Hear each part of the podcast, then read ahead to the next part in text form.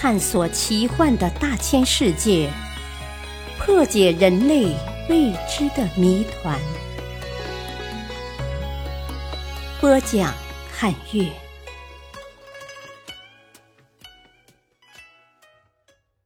地中海之谜，海底遗迹。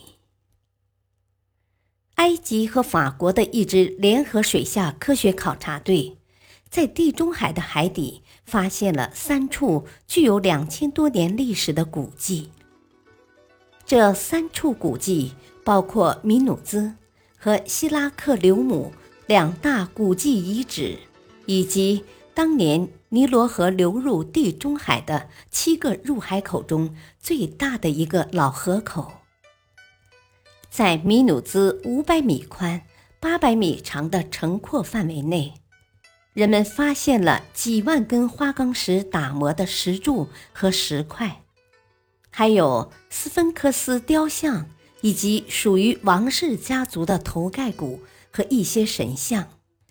在希拉克柳姆古城遗址有巨大的石头建筑遗迹，例如几万根花岗岩石柱，高达4米的具有法老风格的国王雕像和大小不一的狮身人面像等。这2座古城遗址中发掘的早期文物都属古埃及新王国时期。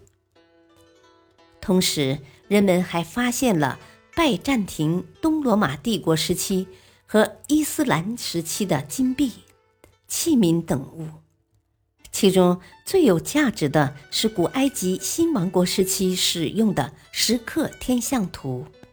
在卡努布老河口两侧的码头区，通过海底磁力探测仪发现了砖石结构的建筑，因此可以推断，当时该地区的经济富庶，民居和庙殿建筑已相当普及。此外，在亚历山大城于公元前3世纪建成之前，卡努布河岔曾是可通航的重要水道。卡努布河口是当年埃及进入地中海的主要出海口。马耳他岛上的轨迹。马耳他是位于地中海中部的岛国，有地中海心脏之称。全境由5个岛屿组成，其中马耳他岛面积最大，海岸线长180公里，属亚热带地中海式气候。